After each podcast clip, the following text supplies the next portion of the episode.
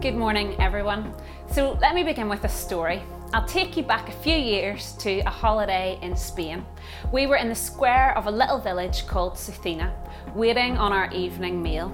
And with two small children in tow who were incapable of sitting still for longer than about one minute, I had decided to venture into the local church to let them see inside. This would turn out to be a major mum fail. I should have just left them wondering. A few members of the church were up at the front setting up for a special event, but at this point, inside was perfectly quiet, bar a few other tourists who were clearly enjoying the peace and tranquility. So far, all was well. However, Matthew, had, who had only learned to speak a few months before, picked up on the wonderful acoustics provided by those ultra high ceilings. And before I could interject, took the opportunity to shout Echo at the top of his voice. By the time I got the three of us out again, I could still hear his high pitched Northern Irish accent reverberating off every wall. And later, when the entirety of the church turned out into the square for a special parade, it wasn't difficult to spot the small red headed culprit. As humans, we have a complex relationship with silence. Silence can be that sweet relief at the end of a long day full of mummies. It can be beautiful, peaceful, and welcome.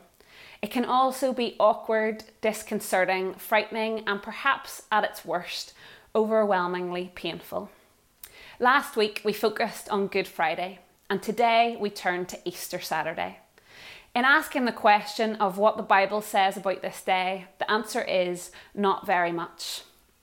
The only event recorded on Easter Saturday is found in Matthew 27, verses 62 to 66, when the chief priests and the Pharisees approach Pilate, saying, We remember that while he was still alive, that deceiver said, After three days I will rise again. So give the order for the tomb to be made secure until the third day. Otherwise, his disciples may come and steal the body and tell the people that he has been raised from the dead. This last deception will be worse than the first.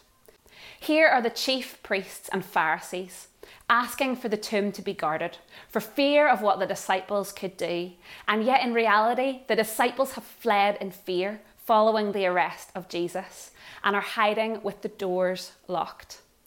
Easter Saturday was observed as the Sabbath, the day of rest. And yet, I imagine for the disciples, it was a day of turmoil, confusion, grief, and loss, coming to terms with the murder of Jesus, the betrayal of Judas, and the unbearable thought that they had got it all wrong. Perhaps that day it felt like God was silent. And yet it could be argued that this was not the disciples' first experience of the silence of God. The Jews were well acquainted with silence. We need only to look back to Egypt, where they cried out for 430 years before God spoke and declared he had heard their cries and seen their suffering. To the story of Esther, where God's name is not mentioned, no scripture is cited, and no one even prays. To the Psalms of Lament, in which David cries to a God who hides his face and seems to stand far off. To the 400 years of silence between the final words of Malachi in the Old Testament and the birth of Jesus when the Word became flesh. Perhaps that's what made the weight of silence on this day, Easter Saturday, so unbearable. In Jesus, they had hoped the silence had been broken, that the Messiah had come, but now their hopes lay crushed as Jesus lay dead in the grave. I'm sure for many of us, there have been seasons where we've experienced similar emotions to what the disciples felt on this day loneliness, despair, grief, confusion, betrayal, overwhelming disappointment. That moment of lifting our eyes to the heavens and asking, God, what on earth is going on? This is part of our experience of being human, and perhaps you too feel well acquainted with silence. Pete Greig writes two brilliant chapters in his book, God on Mute, that unpack the significance of Easter Saturday far more than we have time to do so this morning. But there are two important points that he makes that I would love us to consider. The Bible leaves us in no doubt that when God is silent, he is not absent from his people, even if that's the way it feels. God was not absent from the nation of Israel in their slavery in Egypt. He heard their cries and delivered them with a mighty hand and outstretched arm. God was not absent in Esther's story, and his sovereignty is undeniable, even though his name is not mentioned once. God was not absent to King David, who in the same breath could ask, How long will you hide your face from me? Then declare, But I trust in your unfailing love. The second point Greig makes is that this experience of God's silence is not one to be rushed over as if it has no value in the Christian life, because it can shape in us discipline and desire. I know for me, in those seasons where I've encountered the apparent silence of God, I have held tightly to that promise that God is not absent. I am not alone. And I have reminded myself that He has shown Himself faithful in the past and that He can be trusted, even if I have no idea what is going on in the here and now. It doesn't make the experience any less disconcerting, painful, or confusing. But rather than run away from that, I've tried to lean in. I started reading a book the other day called The Choice by a lady called Edith Eger, a Holocaust survivor who became a clinical psychologist. I'm on page 8 and already it's one of the best books I've read. In reflecting on the suffering that she endured, she writes about how it took her decades to stop asking the question of why me and start asking the question of what now? Not why did I survive and others didn't, but what will I do with the life I have been given? What now? Perhaps that was a question that faced the disciples in the midst of this apparent silence. What now? I'd love to focus our attention on a passage in Luke chapter 24, verses 13 to 35, the road to Emmaus. It may seem strange this morning to focus on an event that happened after the resurrection, when we're grappling with and reflecting on Easter Saturday, this day of profound silence. But I think the experience of the disciples on the road to Emmaus gives us some helpful insight. Luke has just told us it is the Sunday after Jesus' resurrection and that Mary Magdalene, Joanna, Mary, the mother of James, and the others with them have discovered the empty tomb and encountered two angels who declare Christ is risen. The apostles have not believed the women because their words seemed to them like nonsense. But Peter isn't so sure. We discover two disciples, Cleopas and his unnamed companion, on the road to Emmaus, walking away from Jerusalem deep in conversation about all that has happened. Verses 15 to 16 tell us that as they talked and discussed these things with each other, Jesus himself came up and walked along with them, but they were kept from recognizing him. He asked them, What are you discussing together as you walk along? They stood still, their faces downcast, or as the message describes, they stood there long faced like they had lost their best friend. And Cleopas answered, Are you the only one in Jerusalem who hasn't heard what's happened? The disciples must have been aghast, incredulous. How could this stranger on the road to Emmaus not know? How could he not know that Jesus, powerful in word and deed before God and all the people, had been handed over to Pilate by the chief priest, sentenced to death, and crucified? Perhaps in their eyes, this stranger did not know the grief, the disappointment, the bitter loss that the last few days had dealt them. They had lost their friend, but they had also lost the one, the one they had hoped for and longed for and waited for, the Messiah. In verse 21, they explain, But we had hoped that he was the one who was going to redeem Israel.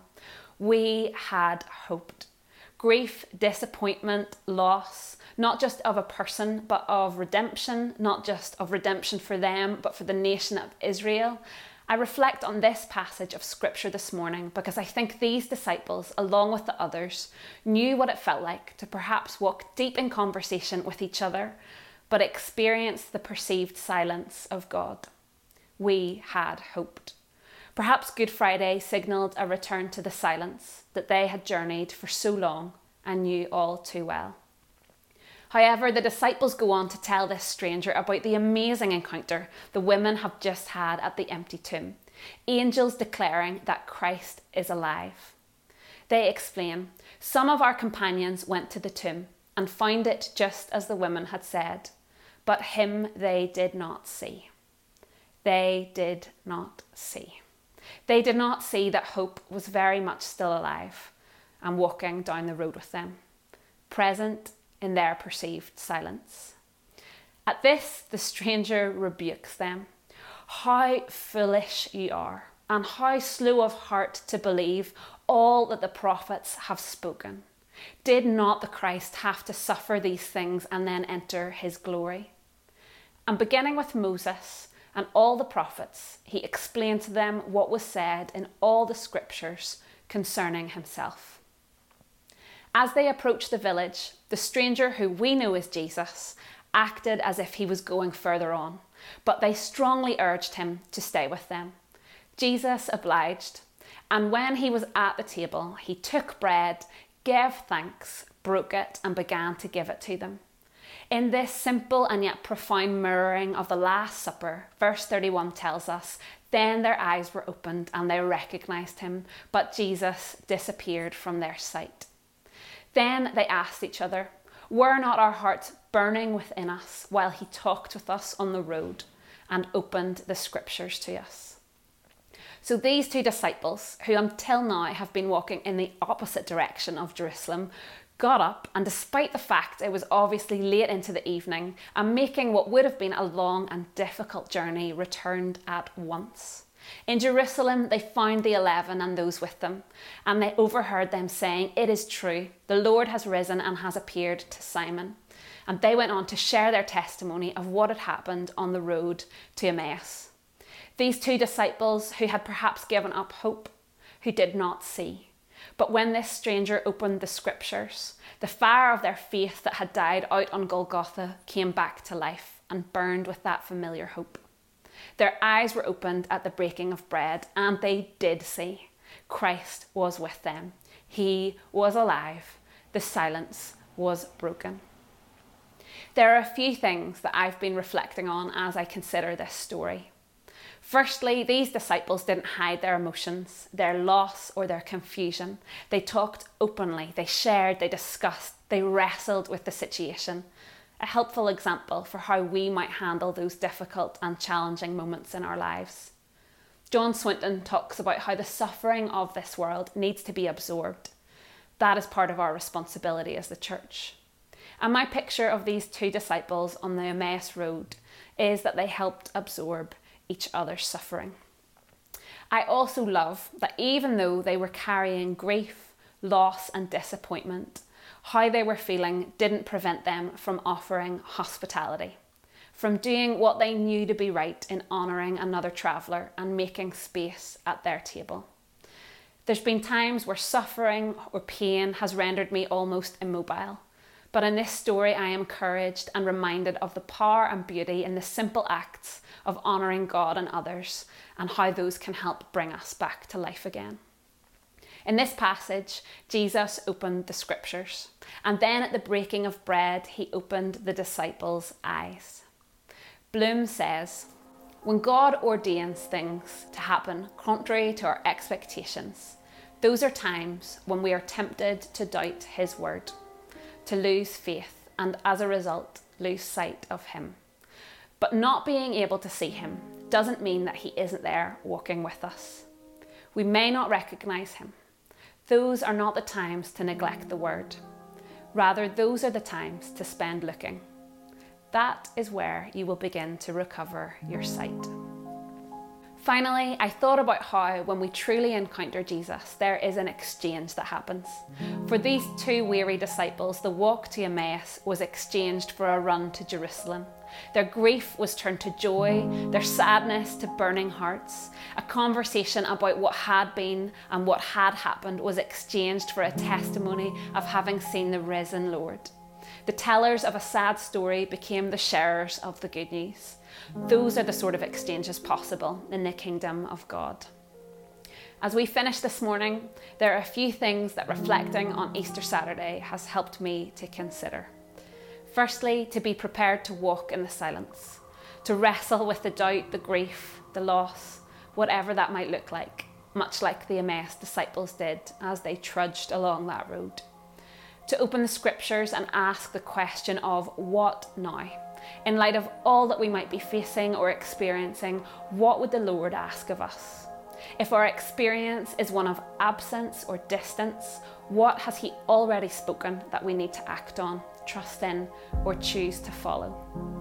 For us as the church and the body of Christ, if we are to be Christ to a hurting world, I think we need to ask the question of how do we faithfully walk alongside others in a way that absorbs their suffering?